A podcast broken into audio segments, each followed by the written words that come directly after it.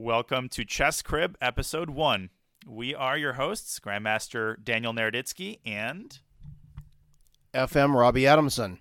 welcome everybody to the inaugural episode of Chess Crib. This is a very exciting occasion for both of us. I feel nervous, I feel excited. There's no real way to prepare for an undertaking this ambitious, so we just decided to jump in. Robbie, I'm pretty sure you you share most of the same sentiments.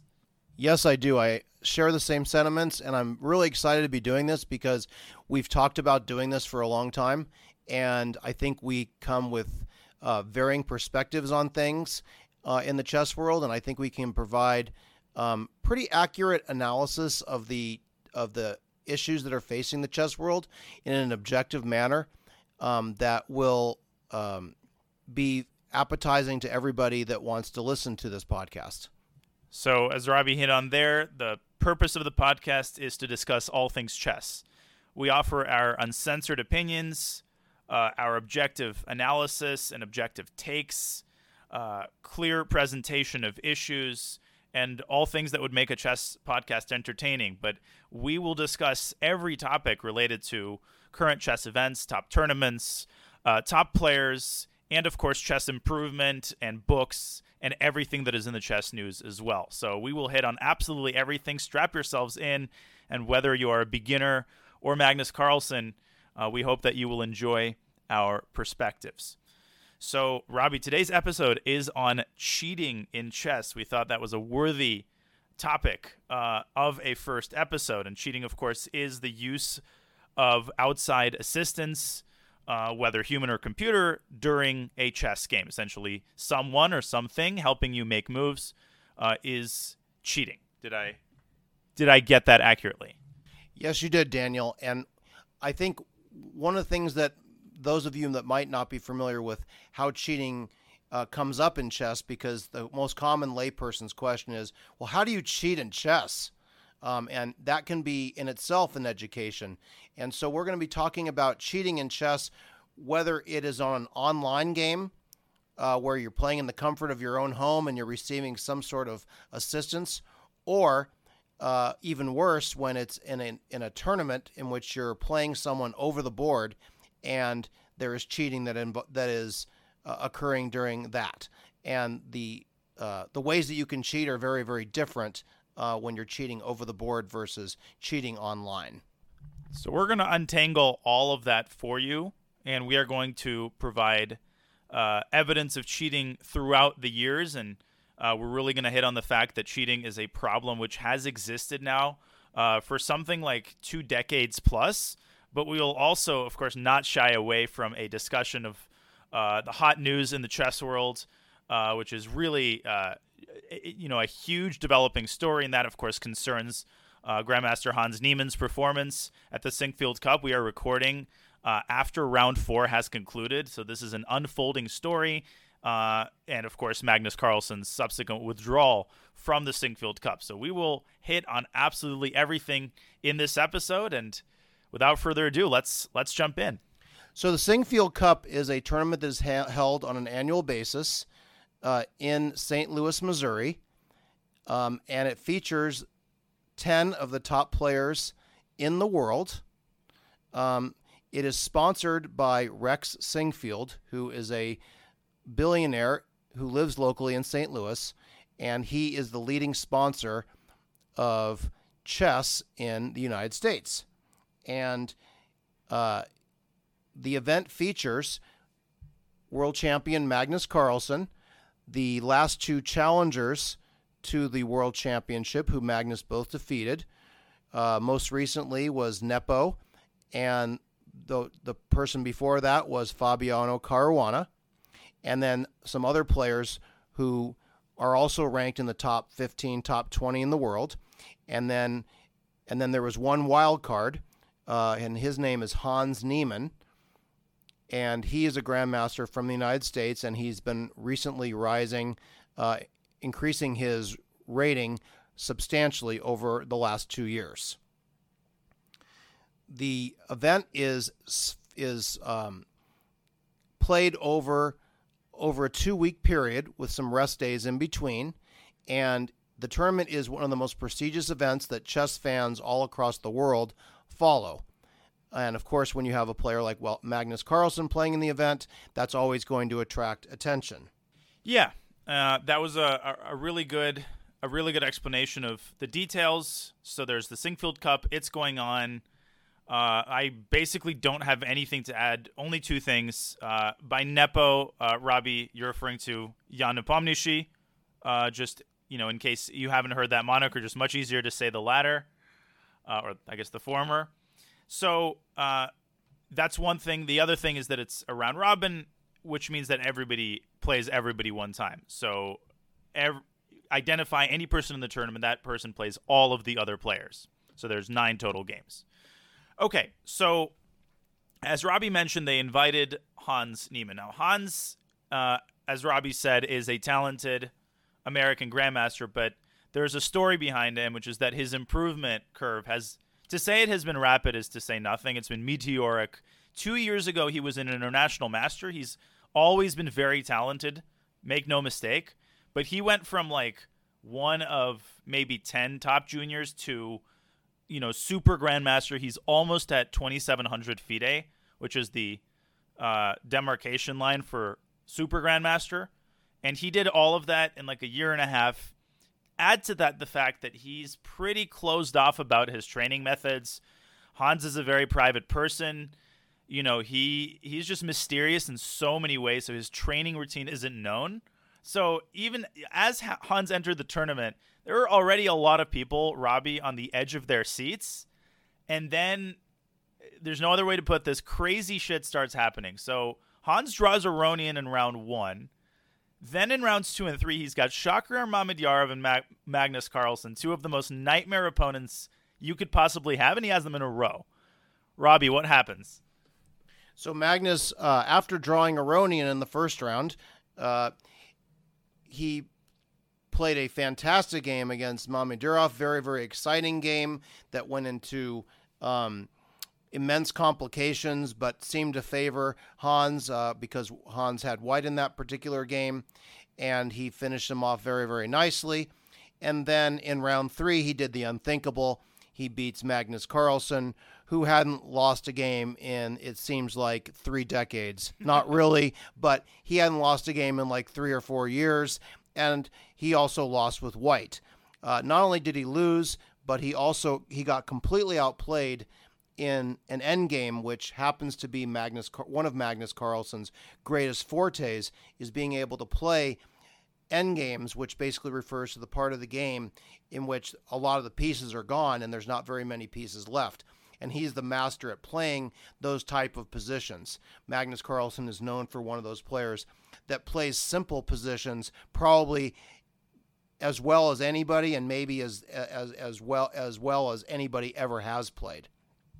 So with that with that in mind, you know, beating two players in the in in the in the top ten, top fifteen in the world, um, and beating players that are rated over 2,700 FIDE is quite an accomplishment in itself. Much less to do it in back-to-back games. Yeah, it was absolutely nuts. I mean, Hans, this is his first super tournament. This is the first time he's playing these types of players. So there was a school of thought that went, well, yeah, Hans beat weaker players, so he's really good at playing weaker grandmasters, but he's going to get his ass kicked in this tournament. And the opposite is happening. There's so many details to this. Let me lay out a few more. What's making this weirder is the way that he's giving interviews after the game. So it's common practice to interview chess players on air to hear their thoughts after the game, usually the winner, which of course is Hans. So both wins he's interviewed and there's no delicate way to put this. He he acts unbelievably cocky. You know, there's a couple of just golden quotes from those interviews. We invite you to, you know, search them up on YouTube. They're really easy to find on the St. Louis Chess Club's uh, YouTube channel. So there's so many weird things about the interviews. The way he's talking, he's he's somehow not explaining any of the things that he was thinking during the game. He's not all that coherent and Hans has lived in the U.S. for the vast majority of his life, and he seems to have developed a weird Eastern European accent. And I would know because I used to have one. So it's almost as if he's had this crazy transformation, and the interviews actually might be the thing that is making people like most suspicious. Uh, so that's happening. And the last thing I will say, and Robbie, before I pass it back to you to keep uh, to keep the story rolling. Uh, so I mentioned the accent, I mentioned the interviews, and of course, uh, today, I guess this morning, the chess world heard the news that Magnus Carlsen was dropping out of the Sinquefield Cup. He was withdrawing, that is, refusing to play any more games and ending his participation, which is usually a breach of contract, results in a nullification of your prize. It's an unprecedented thing to do unless you have emergency health reasons, which happens once in a blue moon. Magnus has never withdrawn from a tournament. Now, he didn't provide a reason for withdrawing um, other than a tweet, but, you know, most chess fans who are worth their salt can kind of suspect the very likely reason. So, Robbie, ha- have I done a halfway decent job at explaining what's happening with Hans currently? No, it's a fantastic explanation of what's going on. Uh, except I will say that in Magnus's tweet, in which he announces that he's not going to uh, be continuing the tournament any any further, uh, he does say uh, in in that same tweet he links to a video in which he really he says I can't say why I'm doing this or I'll get in trouble if I say why I'm really doing this. So that just leads to more speculation as to, well, what possibly could be the reason. Um, is it a dispute with the organizer? Well, clearly that's not the case because in Magnus's tweet, he says, I want to thank the St. Louis Chess Club. I've always enjoyed playing here and I will be back. So clearly it's not a dispute with the organizer. So what else could it be? And of course, there's been a lot of chatter um, about uh, you know, what could be the re- other reasons for doing it? Is it Magnus being a bad sport? Um, is he just uh, was he irritated with just simply losing to someone for the first time in a long time, or was there more of a deeper meaning? And so, what we're going to be what we're going to be talking about today is what others are saying about what could be going on, um, because I think it's important that when you're judging someone uh, for, uh, especially when we're talking about cheating, you need to have evidence. And if you don't have evidence, it's easy to to um, to claim someone is uh, getting assistance in some way. But if you don't have any evidence to support it, it's you know not um, it's not worth anything. And I think one of the hard things is in chess is that when you're trying to decide uh, you know w- whether someone's violated a fair play or has gotten some sort of outside assistance is well how much is enough to show that they had assistance? Do you have to catch them red-handed? I think the answer is yes. If you don't if you don't catch them red-handed um, especially a player of Hans' ability who also or already is a very very strong player. But to accuse him of cheating means you really have to have sophisticated um, and substantial evidence that proves that. And as of the time of this recording, uh, I'm not aware, and Daniel, I don't think you're aware of any evidence that shows that, that Hans is cheating. No, at the present moment, at the time of recording, there is no hard evidence. Um, and I feel self conscious using these terms because Robbie is a lawyer by trade, and see, at least one of us has a profession.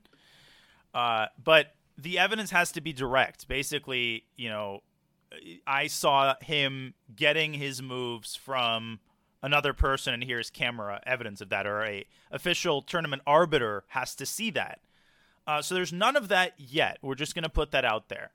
But there are a lot of shades of gray here. So I was going to make a couple of fur- further clarifications about Hans' participation um, and Magnus's withdrawal. So, Robbie, you mentioned that uh, Magnus didn't provide a reason, but everybody is kind of suspecting, of course, that the reason is that Magnus believes that Hans used outside assistance of some sort during their game. So, most, if I have my finger on the pulse of the chess world right, most people are at the stage where it's not even that they're thinking about whether, like, did Hans cheat? It's more that they're asking the question how is it even possible to cheat um, at a tournament that's this high profile that has metal detectors the players have to get scanned before the games they see all of that and they're like you know, Hans is 19 years old.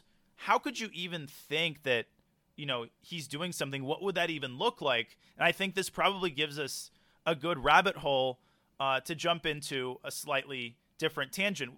You know, before we delve into the question of uh, evidence and whether um, any evidence has been gathered, we need to talk about like how cheating is even possible. So, Robbie, cheating has a a, a long history uh, of methods that have, uh, as time progressed, become more and more sophisticated, more and more hard to detect. But uh, you know, it's got a long, long history. Can you tell us a little bit about that history and uh, your experiences with cheating in your very long chess career as a as a player and obviously as a coach? Yeah, so Daniel, I've been playing chess for o- almost 40 years, and the way it, the way cheating started was it was very commonplace back in the day for players to talk to each other during the game, and I don't mean the players playing the games, but a player and, an, and a spectator, or a player and another player who's playing another game and they're just walking around during the game when it's not their move and they're talking. And there was always a suspicion that they were communicating or they were trying to give advice and all that kind of stuff. And so that's where I think a lot of this in its infancy happened.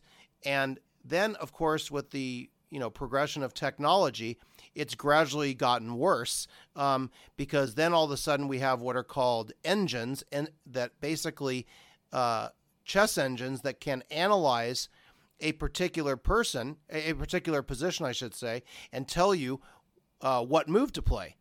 And so, if you have an engine that's telling you what to play, the question is, is well, then how do I uh, find out that information uh, without being super obvious about it? And so, one of the things that's happened maybe 20, 15 years ago was people would have their cell phone on their person. They would have some sort of an app that had an analysis engine that could run, and a player could input the moves on that app, and it could tell them what to do, and they could find that information out by going to the bathroom. They could use a stall, bathroom stall, to go ahead and do that and uh, find out the information that way. And so that was that was pretty that was pretty uh, uh, well established that that was really the only way you could cheat by using an analysis engine. But unfortunately, there's been even more progression in that department, and I think that from a, I don't think it's it's uh, um, unreasonable to suggest that with technology improving, it gets easier to cheat, and that's one of the things that I think is really really um, difficult in the chess world is that how do you know like how, how do you know that anyone is playing their moves without assistance? And you see a result like this and you say to yourself well the the world champion lost. Well the world champion can lose because someone plays good moves. Um, they play a better game than them. Um, and so it's not necessarily just because you look at the result. You have to look at you have to look at well what are the other factors that are there so unless you catch the person red-handed, you're the you know you're left with well, there's not enough to forfeit the person. So then the question is, is well, do you do advanced screening measures? Well, there were some advanced screening measures that was done by the St. Louis Chess Club today in advance of round four. So Magnus had played round three, withdrew, didn't show up for round four, but all players were subjected to a uh, a more rigorous screening and Hans was was screened during this round, and nothing was found. And so, uh, you know, now the chess world is saying to themselves, well, is, does that prove the point, or is there other information that we should be relying upon? And I think that's one of the hard parts is that unless you catch the person red-handed, it's impossible to um, to forfeit uh, anybody or withdraw someone from the tournament because of receiving that kind of outside assistance. Yeah, that's very well put. Um, the the first thing I wanted to mention, you, mentioned that things had progressed past the point of using your s- cell phone or smartphone uh, in the bathroom stall, because at, at one point, like that shit was really really common. I mean, that was happening like every tournament. There must have been tons of undetected cases that were never discovered because it was so easy. Like you can't say, "Hey, you got to the bathroom six times." Like, you know, are you really peeing that much? Like that's just like not polite and there was actually a world championship match in 2006 between Vladimir Kramnik and Veselin Topalov. You can Google it if you don't know about it, where um, Vlad, uh, Veselin Topalov's team um, and his manager accused Vladimir Kramnik, his challenger in the World Championship match, of going to the bathroom and cheating. This is at the freaking World Championship match where the security measures are crazy. He, he the Topalov team accused the Kramnik team of having a camera in uh, Kramnik's private toilet where he would go during the moves, and he was going to the toilet a lot. Um, that was true. Um, Topalov's team had accused him of receiving moves in the toilet. It was crazy. Um, and they're still sworn enemies. Robbie, you have something to add to that. And, and they called that bathroom gate because every controversy has to have a gate in it. And so this was called bathroom gate. Toilet gate. And was it toilet gate? It was one of the two. Oh, maybe it was toilet gate. Oh, I missed. It It was either toilet gate or bathroom gate. On, Robbie, you cannot continue the story. Oh, you're about to Google it because we're sitting next to a computer because we're so prepared at doing podcasts. Okay, Robbie is searching toilet gate on his computer. Chess Topalov. Yeah, it came up. The first thing that comes up is a chess.com article. If you scroll down, you can see the Wikipedia article on the World Championship. Yes, Toilet Gate. Toilet Gate was correct. I stand cor- I stand corrected. It was Toilet Gate, and that was the talk of uh, of of the World Championship. It was unbelievable. Uh, it was the first time that a world champion had ever been accused, or not a world champion, but a, a player in the world championship being accused of using assistance by going to the bathroom. And so, what's interesting about this is that what's progressed from Toilet Gate um, is now, by the way, in, in U.S. tournaments, if you play uh, in, in the big ones where they offer big prize funds, uh, they make you uh, turn over your cell phone if it's on your person when you go to the bathroom, um, which I uh, always thought, well, if you've got a bath, if you've got a phone hidden on you, how are they going to detect it? And so sometimes they would wand you, but you can't wand every single person at a big event who's going to the bathroom. So inevitably, lots of uh, cheating uh, slipped through the cracks, and unfortunately. Um, you know that's just a fact of life you know you, you hope that everybody plays honestly but there's some who don't and then what's happened is they they've now gravitated from uh, from going to the bathroom and, having a cell phone is by potentially having some other device such as a um, uh, such as a invisible cam uh, invincible earpiece or potentially um, uh, if you get assistance from a spectator who is feeding you moves during the game, uh, I know that happened. That happened in, in, I believe, it was the French Championship, Daniel, if I'm remembering correctly. Um, so the, the, these sort of these sort of um, cheating things has has really progressed and has expanded quite quite a lot. And you know the, the hidden earpiece is the one that I think is going to be the next thing that uh, we'll we'll see we will see or we won't see because it's supposed to be invisible. but but it, we're, we're supposed one. to be we're supposed to be seeing. You know, we might be seeing that come up in the future at some point. So there's so many disturbing things about this. Um, Robbie, what you mentioned? Uh, what did you just mention? You mentioned a cheating. The French championship. The French. So what happened in the French championship? Um, or I think this happened at the Olympiad, where which is basically the chess Olympics. All the countries come come come together. Um, there was a French grandmaster who was playing as part of the French team, and their coach developed a super complex system. Their coach was a grandmaster, so their coach looked the position up on the chess engine. By the way, we should mention for those people who aren't totally familiar with the chess world, chess computers right now are totally unbeatable by humans. They have been unbeatable for probably around 10 years. You might have heard of Kasparov and Deep Blue. So, chess computers were like as good as humans in the late 90s if they were running on a supercomputer. Now, on my S20, my pocket chess engine, it will beat Magnus Carlsen uh, while like, you know, peeing outside and, you know, being chased by the police. Like the, the difference between these engines that are even on smartphones and humans is huge. So um, this and the fact that these ear, you know, earpieces, eyepieces, shoe pieces, devices that they hide in their shoes they've become really, really undetectable. So, two things exacerbate the situation. The first is that they're undetectable, and there have been tons of cases where someone's performance is off the charts crazy. Everybody like knows they're cheating. They're beating all these players they could never beat. They're playing like an engine. Nobody can find the device. Like they search them, but the device is nowhere to be found. So like, are they not cheating? Are are people hacking the game? There's all this speculation that this leads to. That's number one. Number two, is that there's a new brand of cheating where a person who's actually good, a grandmaster to begin with, uses computer assistance at five or six important moments in the game. Like he finds a way, he has an, an earpiece. It, the difference between how he would actually play and those five additional moments can be hard to detect because plausibly a GM could play an amazing game, eh, you know, and defeat one of the strongest grandmasters in the world. But Hans is doing it game after game, and um, this, of course, raises the question. I mean, everybody knows he's actually good. Like, whether or not he's cheating, there's no just denying that he's Grandmaster strength. People have seen him play honestly. They can confirm that he is good, and I can confirm that he's incredibly good and talented. So there's a lot of these complicating factors, Robbie, and all of them are feeding into the current situation. The fact that Hans is incredibly good to begin with, the fact that nobody has a shred of concrete red-handed evidence, and the fact that like Magnus Carlsen, Hikaru Nakamura, and all the other top players are opining on this issue right now. Um, and they're on like different sides of it. There's no agreement on whether they think Hans is using computer assistance. So, w- what else can you add about this chaotic situation, Robbie? I would just echo something you said, and, and we'll get uh, get to it a little bit later in the podcast.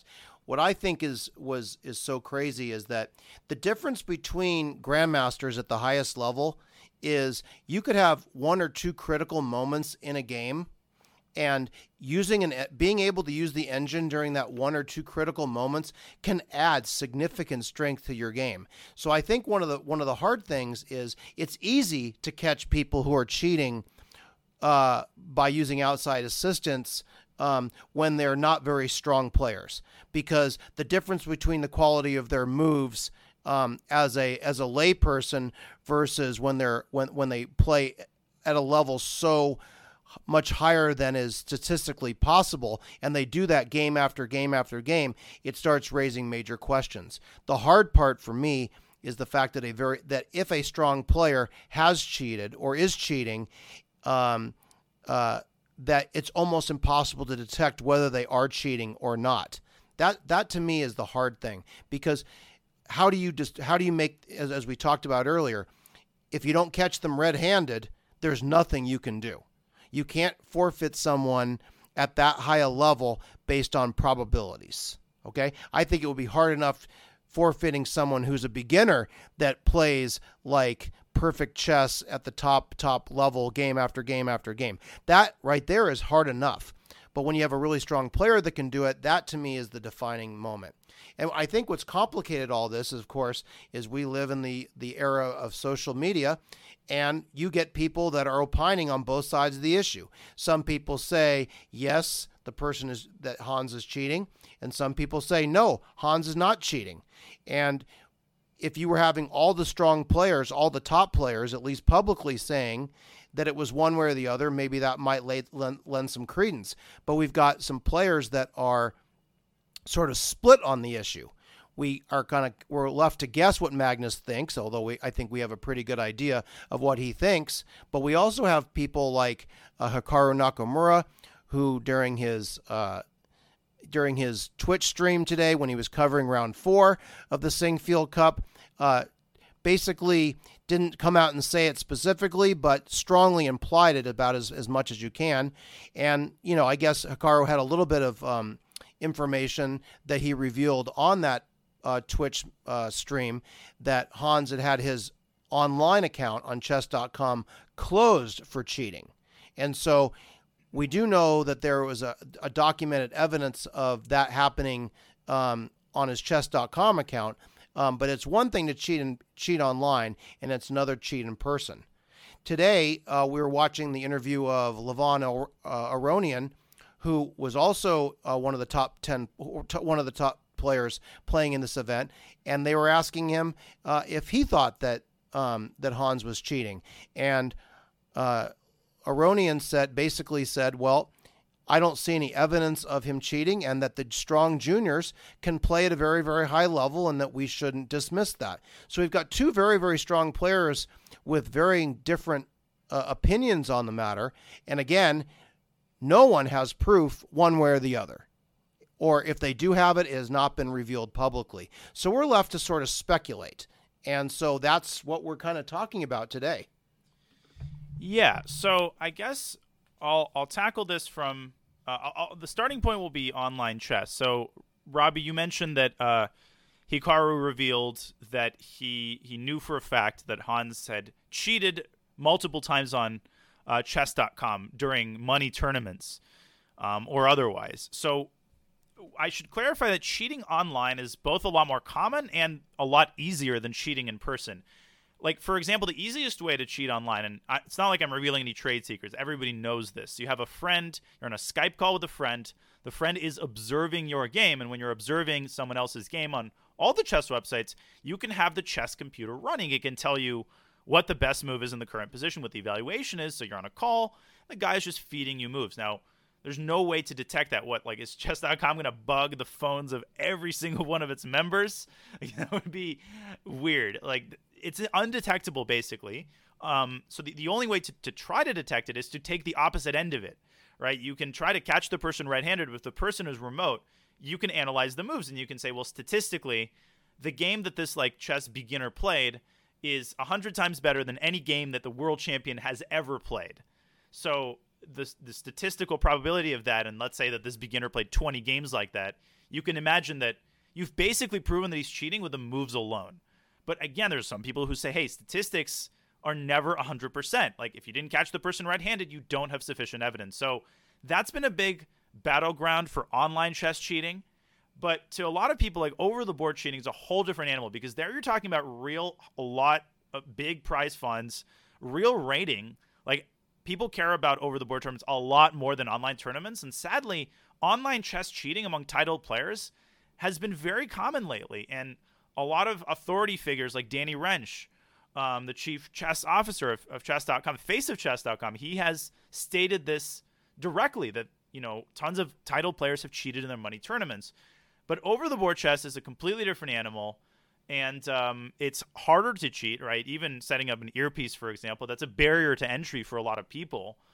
Um, but it's a lot more impactful if someone cheats. Like if it's proven that if Hans is caught right-handed, that'll cause like a to say that that'll cause a stir in the chess community is to say nothing. Whereas somebody getting caught online, yeah, people are going to be talking about it, but like people move on. So, Robbie, I guess, yeah, there's a sense in which this is a, a much se- more serious situation. And so people are a lot more passionate about trying to get at what they think the truth is. Um, but this has people so on edge because it's pretty obvious that where the world champion stands on this matter. And just to set the stage for people that don't know, uh, if how do you cheat in person in a tournament if you don't have access to a cell phone?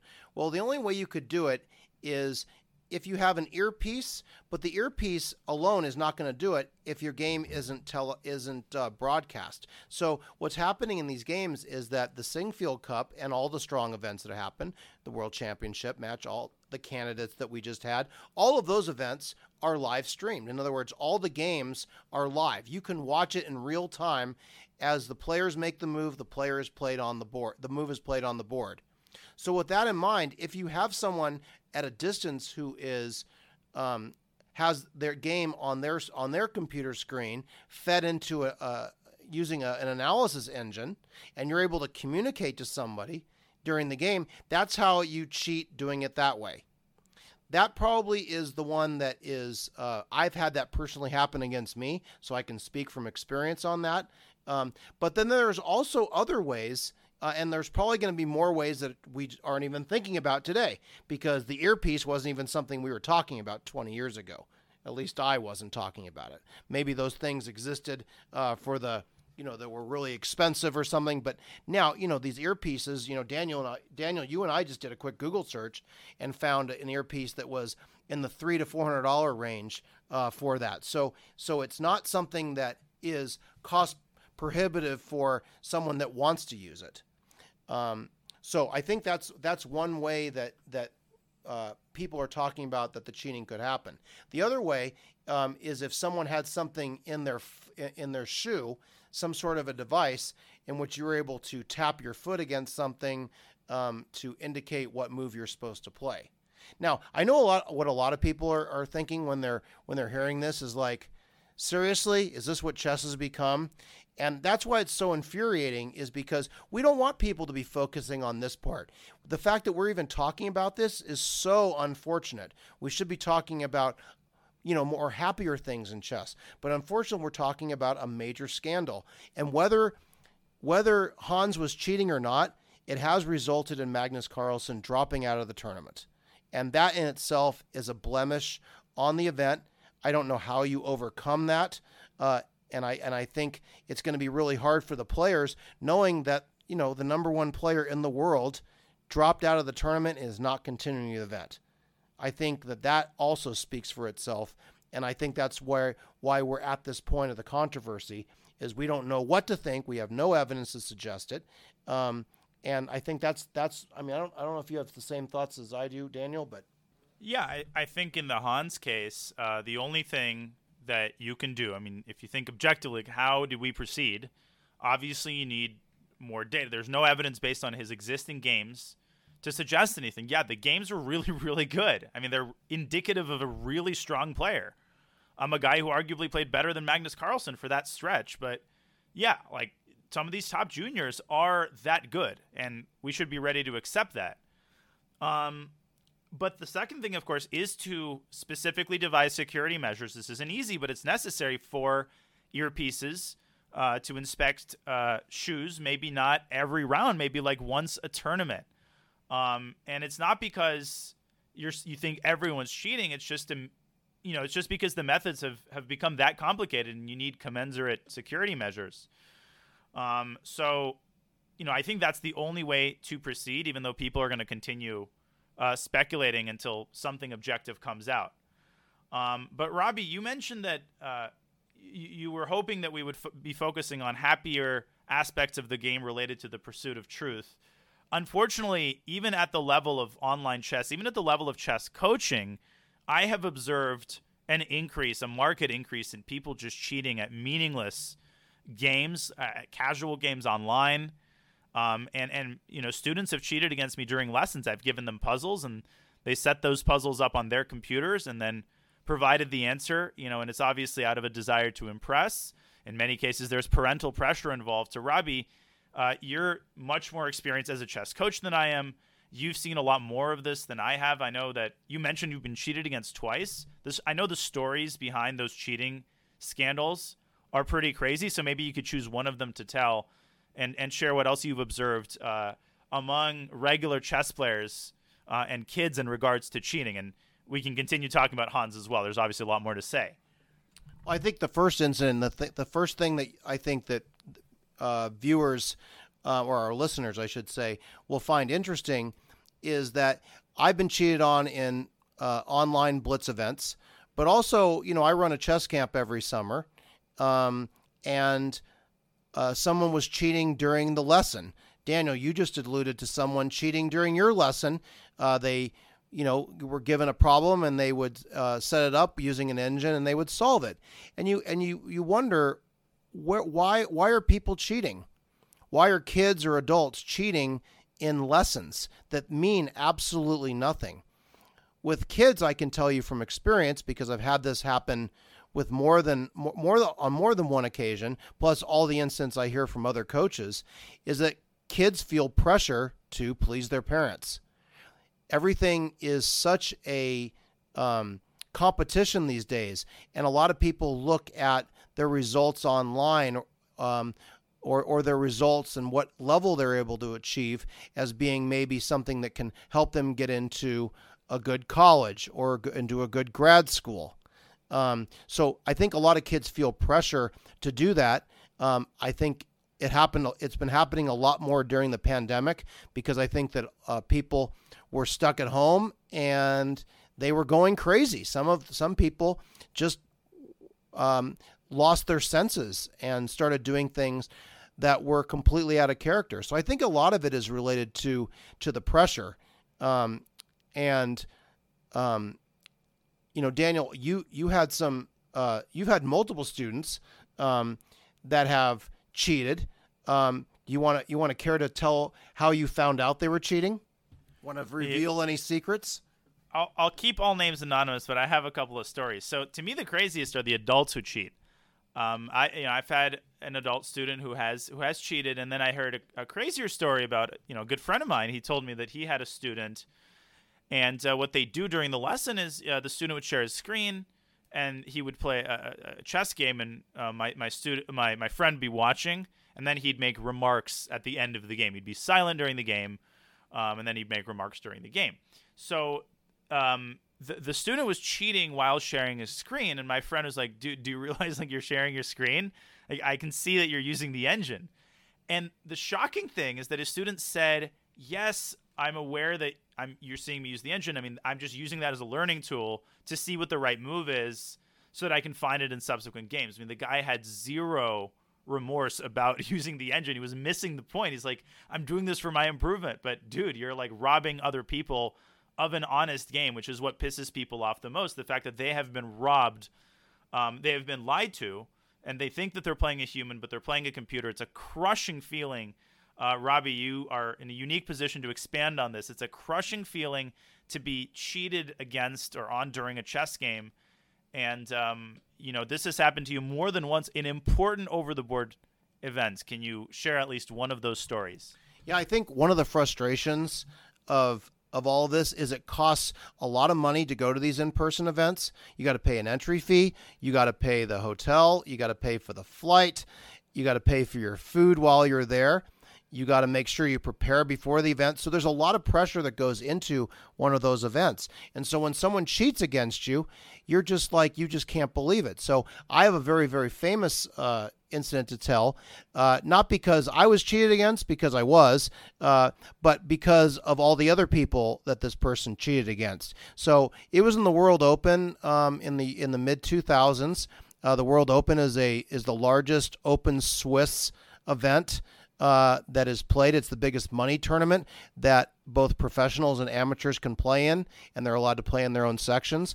And so I was playing in the top section, and I was playing. Uh, I had, uh, I think it was round three. It was the third game I was playing, and I was playing this guy um, that I had looked up his rating right before the event, and I'd seen he'd won some money in one of the uh, in some of the smaller but you know decent size big money events and I was like okay I got to make sure I watch this person.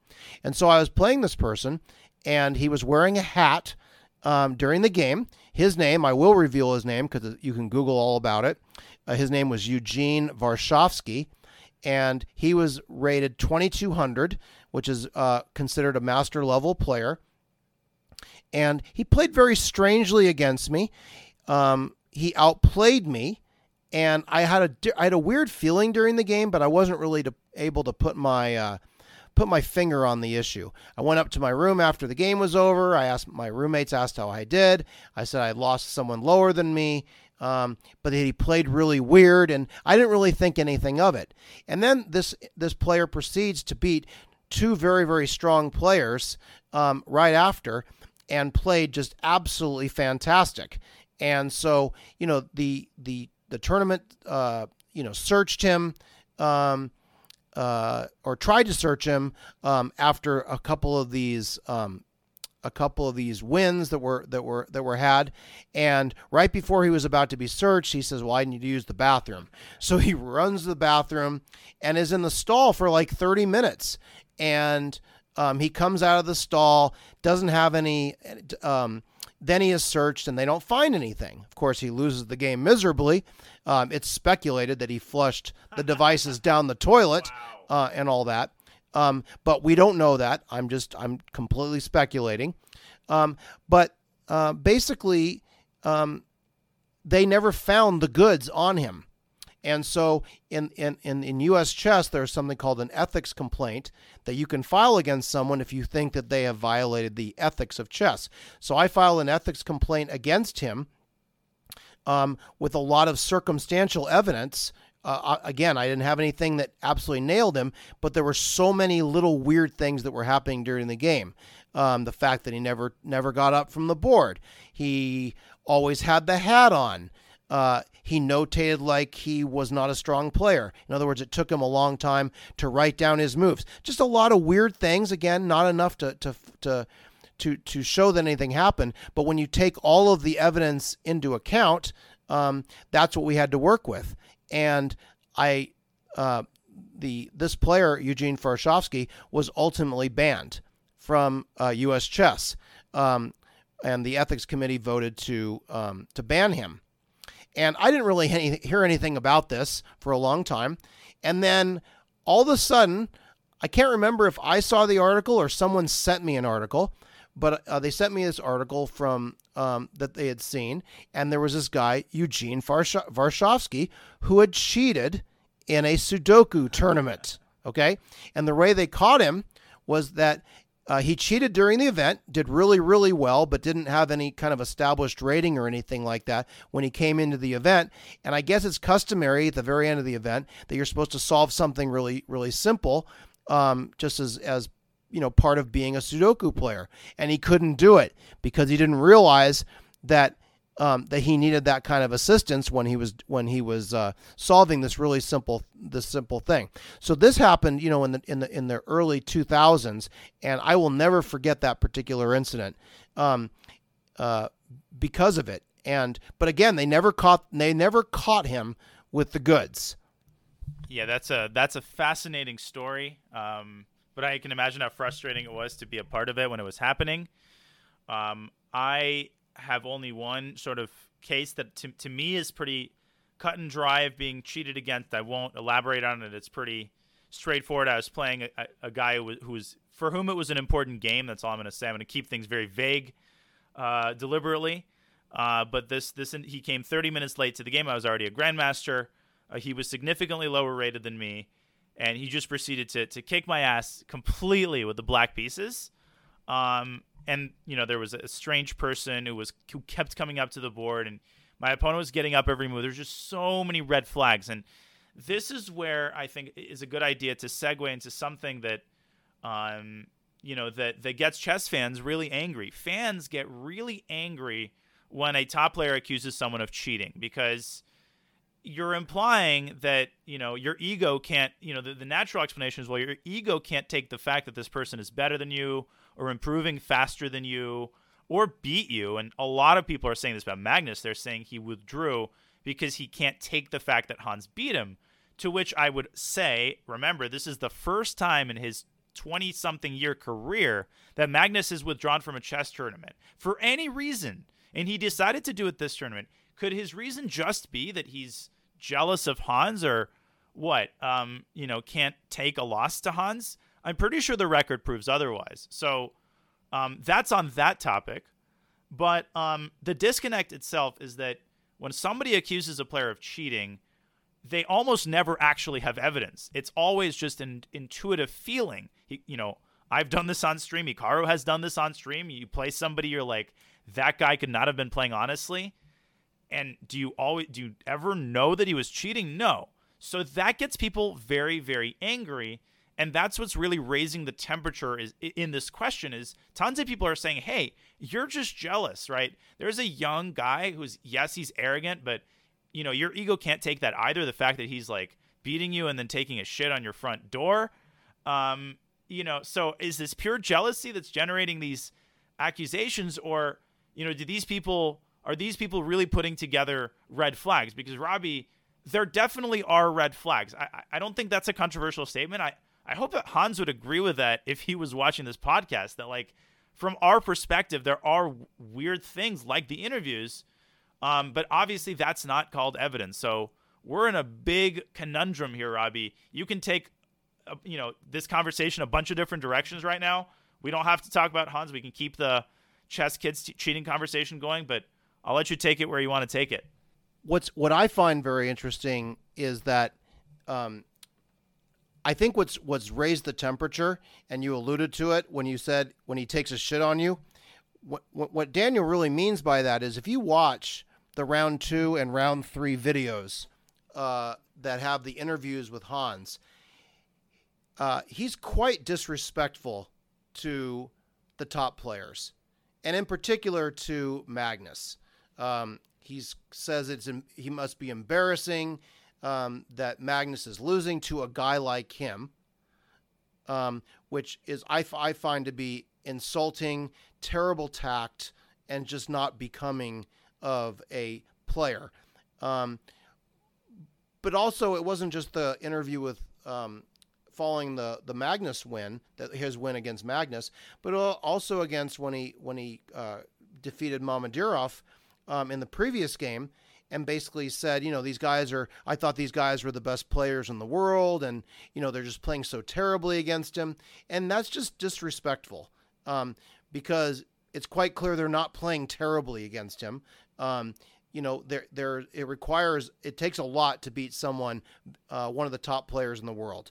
I don't care how good you are, it takes a tremendous amount of effort. So it is disrespectful. So I wonder if uh, Hans's interview um, pushed Magnus over the edge. In other words, said another way, if he had never made those comments and just talked about the game afterwards and went on, would Magnus have still withdrawn from the event? I don't know. But Daniel, one thing I'd like you to what I'd like you to opine on a little bit is what about Magnus withdrawing from the event? We already said it was the first time he's ever done it in his whole in his entire career. But talk about what it means to withdraw from an event, especially an event that is a round robin where you play everyone.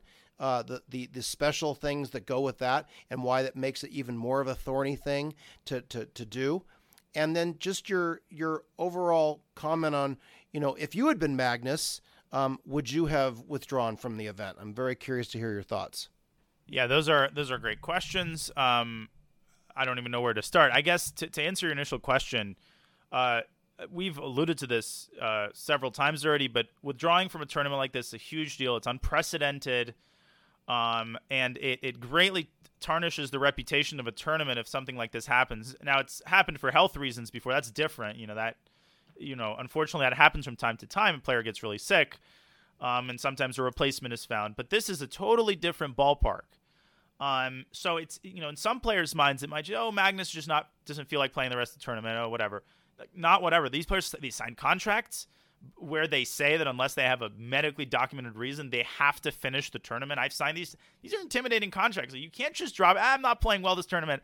Whatever. I'm I'm not going to play anymore. Like this uh, this is a truly significant act. Now, to the thornier part, like, you know, it was Magnus justified in doing this. The, the real question is, what does Magnus know? Now, chances are, my guess would be he, he probably does not have, if he caught Magnus red, or if he caught Hans red handed, if he actually saw something in his ear, he would have said something to the tournament arbiter and, and, and they would have immediately responded to that. One would think. Now, there's a theory of this that goes, well, maybe Magnus did see something uh, and, and wasn't responded to in a way that he found adequate. But there's a third side which says, yeah, well, what if Magnus just had a suspicion that Hans is cheating just because he beat him? And then he went to the arbiter and said, you know, I need Hans to be inspected and I need Hans to be strip searched. And you, again, yes, Magnus is a great sense of like who is cheating and who's not, but on his words alone are not evidence. And you know, Robbie, you're, you're the lawyer here, so you can like, you know, I'm sure there's nuance in the actual law. Like, can you search someone before a game?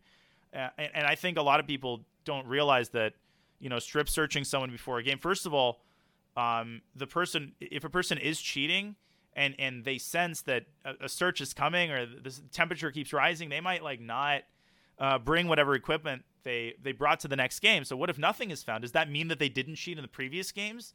There's no way to establish that. One could even say that catching someone in the act of cheating doesn't even tell you for a fact that they cheated the previous games, although the likelihood of that is almost zero. So, yeah, it, like I guess I'm not answering your question. I think if Magnus is suspicious and that's all it is, I don't think he should have dropped out. I think he should have finished the tournament and then aired out his grievances nonetheless, right? You don't have to withdraw from the tournament to like make people listen to you. However, if he's got other information that might eventually be revealed, um, and he's he believes that information uh, to the best of his ability, and you know he believes that this is the most effective way to set in motion the processes that are going to like improve the chess world, then um, then I think he is justified. But I think he realizes that people are going to not take this well unless further evidence comes out. He, Robbie's basically taking a gamble that like it's going to turn out that Hans is cheating because if turns out that he isn't or that like nothing ever happens, Magnus does look really really bad here. Yeah, I, I have really mixed feelings about it. Um, I don't I don't believe that just because you're the world champion that the standard should be different from you, D- different for you. Just because you feel that something is happening, that you should have the right that uh, if someone else in the tournament had done it, that they would have been even more criticized. Um, I I do think that it's very it's very unlikely that Magnus has any evidence on him uh, that he has at his, his disposal that shows that um, that Hans uh, is cheating. Um, I would guess that Magnus probably knows, or if he didn't know, he already he knows now because of Hikaru uh, uh, streaming about it. Is that Hans had had his chess.com account uh, closed for cheating. Uh, so there's at least a, a, little bit of a track record. The question in my mind is, well, didn't do you get the benefit of the doubt in that particular case? Is it does it mean because you cheated online it automatically means you cheated over the board? You know that that now now we're getting into a lot of um, a lot of complexity and a lot of just there's a lot of variables going on here. What what what I what I've just watching social media and, and, reading some of the comments, you know, there's some people who say, "Oh, Magnus is a quitter. He gave up the world championship, and and this is just him acting out, and he doesn't really want to play chess." But my response to that is, is well, he's playing in the Sinquefield Cup, so clearly, you know, he, he gave very very clear reasons for not defending his title against Nepo. Is that number one? He didn't want to play him again because um, he'd already defeated him in a match and he'd rather play somebody else. And I think there were some some format changes he wanted to make and stuff. Um, but he is playing in the event, and so I don't think that that really that argument really holds holds a lot of water. Um, you know, just I don't think this has any relevance, but I find it very interesting um, that not only did you know Magnus recently decide not to defend his title, which was completely um, shocking to to most people. Um, and, that, and there's been rumblings that he really wants to get focused on learning how to play poker better, and that he's played in Vegas and all that. Um, but also, he recently sold his company. You know, the Play Magnus Group uh, was sold to Chess.com and uh, that was announced maybe what maybe a month ago or something so i think there's a lot going on here uh, if some of those things had not been occurring in the background would magnus have behaved the same i tend to think he would have behaved the same um, I think that Magnus is take a very taking a very principled stand on it. Um, whether you agree with that or not, um, I think the safer the safer way to look at it is, yeah, without evidence, you really should be staying in the tournament, playing the event. Uh, but I understand where Magnus is coming from. Um, I think it's it's it's really it's really hard, uh, especially for someone who hadn't lost a game, you know, in like three or four years. So less, it's less than that, but yeah. Yeah, it was just crazy that he hadn't lost a game in such a long time, and this is when his his record long streak came to an end. Yeah, it was something like fifty something games. I, I would probably guess more like a year, uh, oh, but con- oh, it's been at least a year. Yeah, but uh, three or four, I don't know if it's been that. But he had a streak of hundred something games too. Mm. That was maybe like three or four years. It, it was really long. Uh, but anyways, um, what makes this a little bit weirder in terms of evaluating red flags, I think there's there's definitely an element of like, who is this guy? There's definitely ego, a lot of egos in the room. The actual red flags are, you know, obviously the fact that Hans has been banned from from chess.com. That's like whether you consider that a serious like oh, that sets a precedent. Like whether you think so or not, that that is a red flag. You have to agree with that. Um, then there's the fact that Hans um, conducts himself in a strange way during the interviews. I want to get back to that. Um, other than the accent I pointed out, he uh, he made he made a couple mistakes in in, in the uh, chess notation. He, he he shared some strange variations. Hikaru Nakamura during his stream uh, was remarking on how strange he he thought Hans's uh, presentation of his analysis was. But again, you could argue well that's circumstantial too because like what now are you going to dictate like how somebody should be thinking about a position? What if you know Hans is just a different way of reflecting on how to make a chess move? Like, can you just claim that just because he's presenting things in a certain way, he's um, you know, he's cheating? Obviously not. You could say that's a red flag, but that's not a piece of evidence. So super thorny situation going on. The last thing I'll say before passing it back to you, Robbie, we can talk maybe a little bit about like where you know this all is headed and what you know what we should do on a on a grander scale about like avoiding these types of situations um, and and getting normal people like not to cheat. Um, the, the last thing I wanted to say is that uh, Hans in his interview today after his draw uh, was asked to remark on Magnus's withdrawal, and Hans is very cryptic about it, and he did not remark on the elephant in the room at all. Uh, there was a couple awkward silences, um, but you know, I, I can't help but think that if I were in Hans's shoes and I was not cheating, you know, I would probably not be able to contain my anger, and I would I would say something on air. I would say, you know, I'm aware of all these accusations, but first of all, there's no evidence. I'm totally ready to comply with any anti-cheating measures and submit myself to to a search. Like I would be like super vehement about it. Like, yo, like stop, you know, saying I'm a cheater. Like, go inspect me. I have nothing to hide. But Hans didn't say any of that. He just sort of sat through it and, and didn't mention it at all. So that was a, a, strange something that I personally found strange. Strange, but all of these details, um, you know, we're, we're going to hear more developments on this, and uh, I want to make it very clear that like I, I have no firm opinion on this, and I'm not ashamed to say that. I, I really, Robbie, and maybe some people get angry at this. I, I feel like yes, there's a possibility he's cheating. It's it's like increased by some of the red flags, but there's no hard evidence. And if I heard that he was not cheating, I would not be surprised at all. Do you think that's a, reasonable perspective to have on this, or am I like, uh, am I falling victim to some sort of bias? No, I think I think your your way of analyzing it is correct. How can you say someone cheated when there's no when there is no actual evidence? There's only speculation um, and things that are said in, in, in, in interviews. It definitely raises red flags. There's no question about it. But you know, you can play a four, five, six hour game and be really tired and give nonsensical answers after a game. I get that. The flip side, of course, is when you're at that level, you should be able to do it in your sleep. So I'm not sure exactly, you know, these arguments have two sides to all of them. Um, I don't think that anyone can definitively say whether it happened or not um, because we don't know. None of no, no one knows uh, whether this is really really happening. So I, I, think it's just a lot of speculation. I think that um, going forward, um, there has to be um, there, there has to be something in the contract um, that allows uh, more, if you will, invasive measures um, that allows people to you know allows people to, to do the right searches. So if there is a if there's an established thing that they need to check the shoes or they need to check their ears or you need to check you know you need to be wanded or whatever the, all those things need to be part of the hotel con or part of the contract with the organizer so that a player knows if that comes up that they're consenting and they're agreeing to those conditions.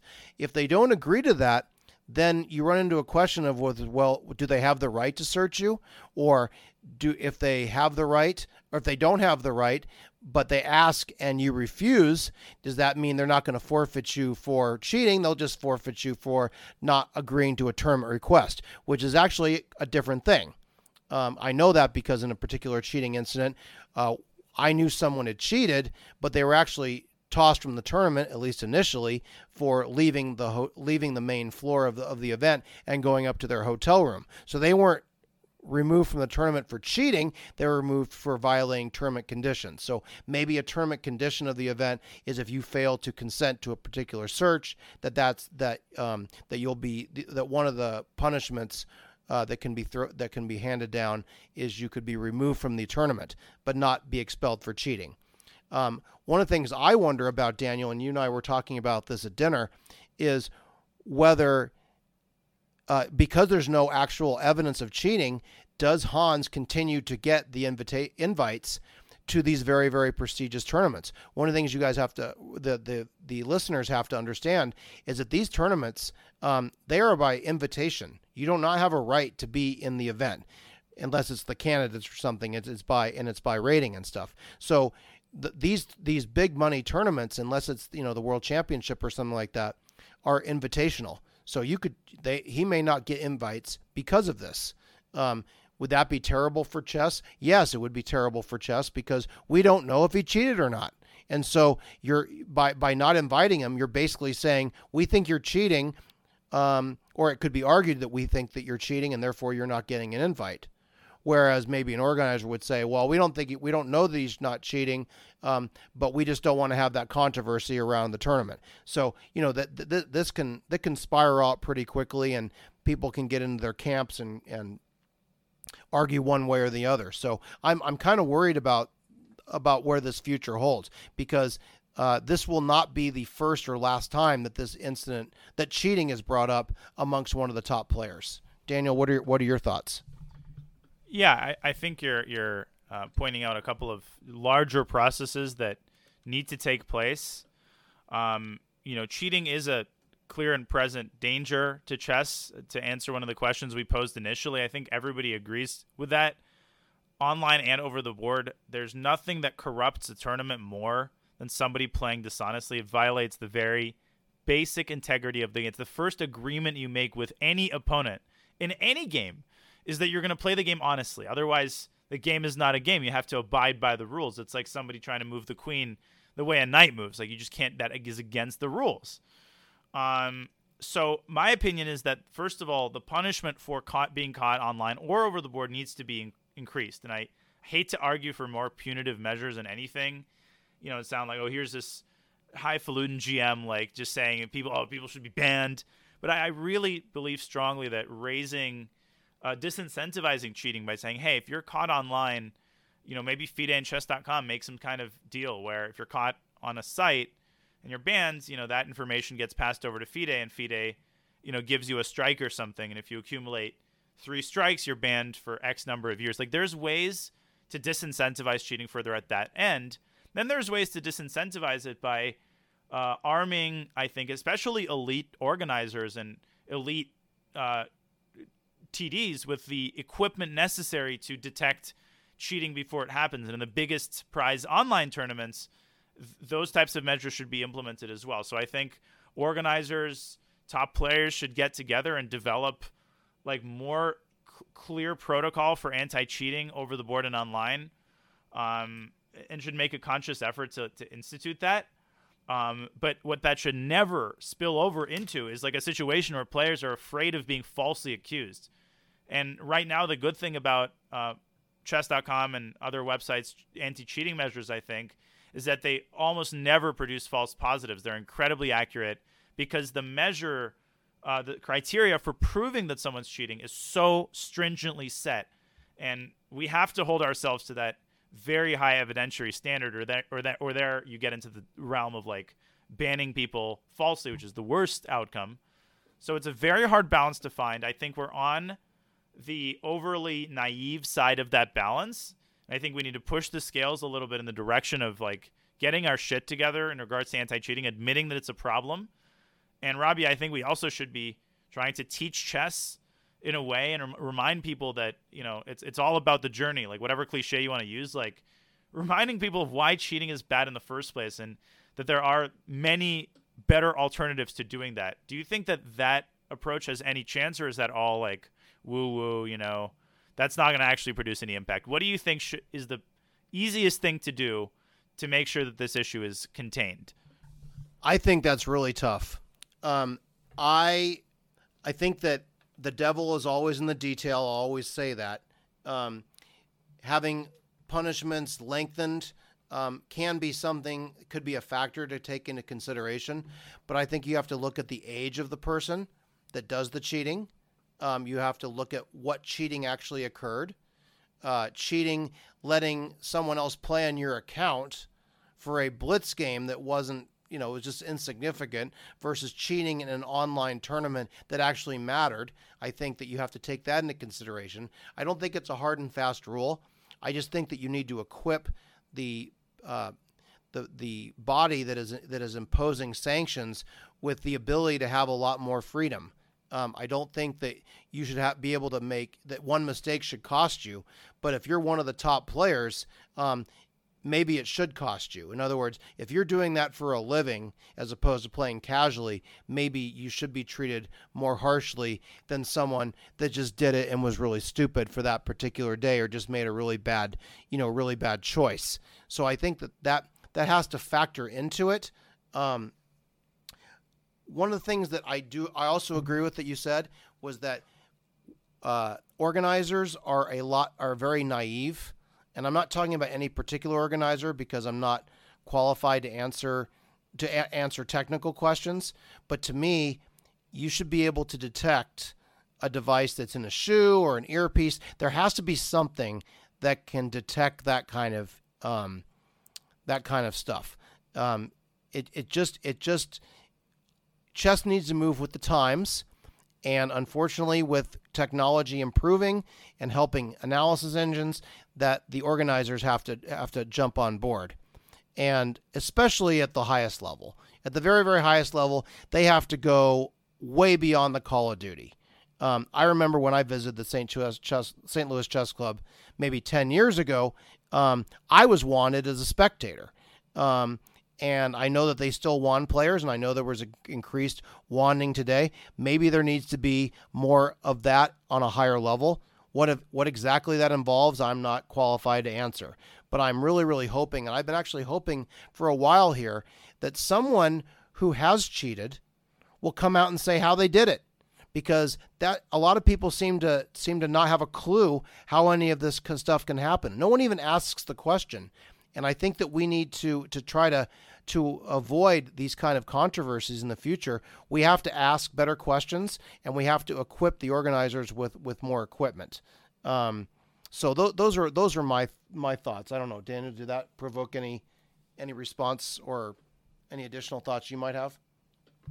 No, I think that's great. Um, yeah, I th- I think that we need to uh, again avoid something where we treat top players like we are perpetually suspicious of them, but at the same time, we cannot go by the logic that just because someone's a top player and they're they're good to begin with, that they uh, that they're like automatically immune. Like they're not going to cheat because they're already good. Like we have already discussed the issue of somebody who is already good at chess on their own using computer assistance to further sharpen their claws might that might be the hardest form of cheating to stop. So we should start by asking ourselves how to deter that kind of cheating, and I think go from there.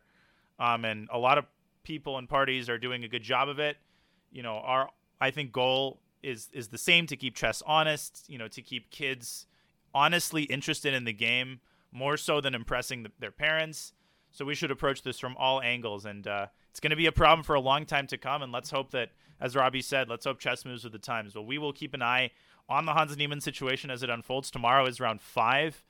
Um, we might hear from Magnus. We might hear from uh, people in the know over the days to come. And I think it's safe to say at some point in the future on one of our next podcasts, we will uh, talk more about the, the, this case if any other information comes out and as the tournament continues. Robbie, I'll, before we wrap up, and I think this this is a good spot to wrap up our inaugural episode. I'll pass it to you one more time uh, for your final thoughts? Anything anything that you feel we left unsaid? And there's obviously so much more we could have talked about. There's always a regret i think uh, on all podcasts that we're going to record. Like ah we could have talked about this.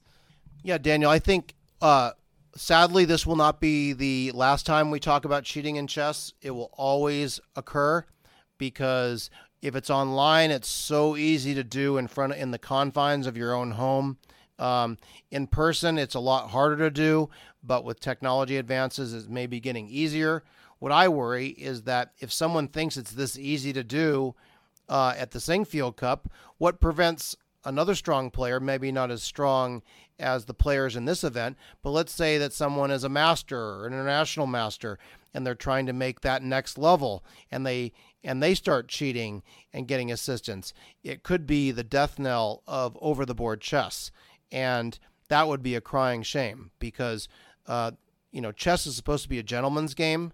It's supposed to be based on you know treating people with respect and being gentlemanly and just being just being civil um, during during a game and, and just enjoying the game. And at the end of the game, you shake hands, and if somebody beats the other person, well, then congratulations to them. But I, I really fear that that this can lead to um, you know, this can lead to future incidents, and I really, really hope that doesn't does not does not happen. Um, I would like to close by saying thank you for everyone for uh, tuning in to the first podcast that we're doing. Um, we're going to be talking about a lot of different topics. Uh, we might do interviews in the future. um, with with uh, certain famous chess players or influential people in the chess world to try to get their perspective. And um, and uh, I really appreciate having this first uh, podcast with you, Daniel. It's been absolutely fantastic. It's been fantastic on my end as well, Robbie. Thank you. I'm, I'm so happy we we're getting this out there, and you know we're going to take this in so many more interesting directions, uh, and and and try to avoid the hurdles as they come, and, you know, and try to keep it up as best we can. Uh, but for now, this was episode one of Chess Crib, and uh, this was an absolute pleasure to record. We will see you on episode two. Goodbye, everybody.